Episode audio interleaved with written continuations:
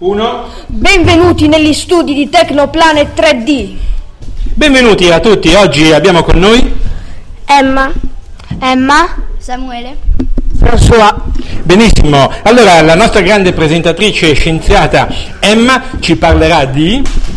Buongiorno a tutti, oggi vi parleremo delle proprietà tecnologiche del vetro, della carta e del legno. Passo la parola ad Emma De Bonis che ci parlerà del vetro. Salve a tutti, sono Emma De Bonis e oggi vi parlerò del vetro. Il vetro può, può, essere tagliato in modo preciso come per esempio i vetri delle finestre, ma non è finita qui. Il vetro si può fondere lungo una linea con un apposito strumento, ma il vetro è importante anche per la sua curvatura permanente. Ora ti ripasso la parola Emma. Grazie mille, grazie mille Emma. Ora però parliamo... Eh, della... Ora però parliamo del legno. Passo la parola a François. Grazie.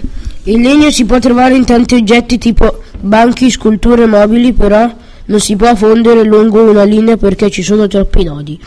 Per... Troppi nodi ci sono. Ci sono troppi nodi. Però si può curvare in modo permanente, come i mobili. Ti lascio la parola a te, Emma. Grazie François. Ora parliamo un po' della carta. Uh, passo la parola a Samuele Corinaldesi. La carta si può tagliare in modo preciso, sì certo con la forbice, il taglierino e con altri strumenti. Si può pure fendere lungo la linea, specialmente con a, altri ancora strumenti appositati per farlo, e però n- non si può curvare in modo permanente, se no dovrebbe essere fatto con altri strumenti. Benissimo, quindi tre materiali, tre proprietà molto diverse. Di questi tre materiali a vostro gusto preferite vetro, legno o carta? Io il vetro. Anche io il vetro. E la carta.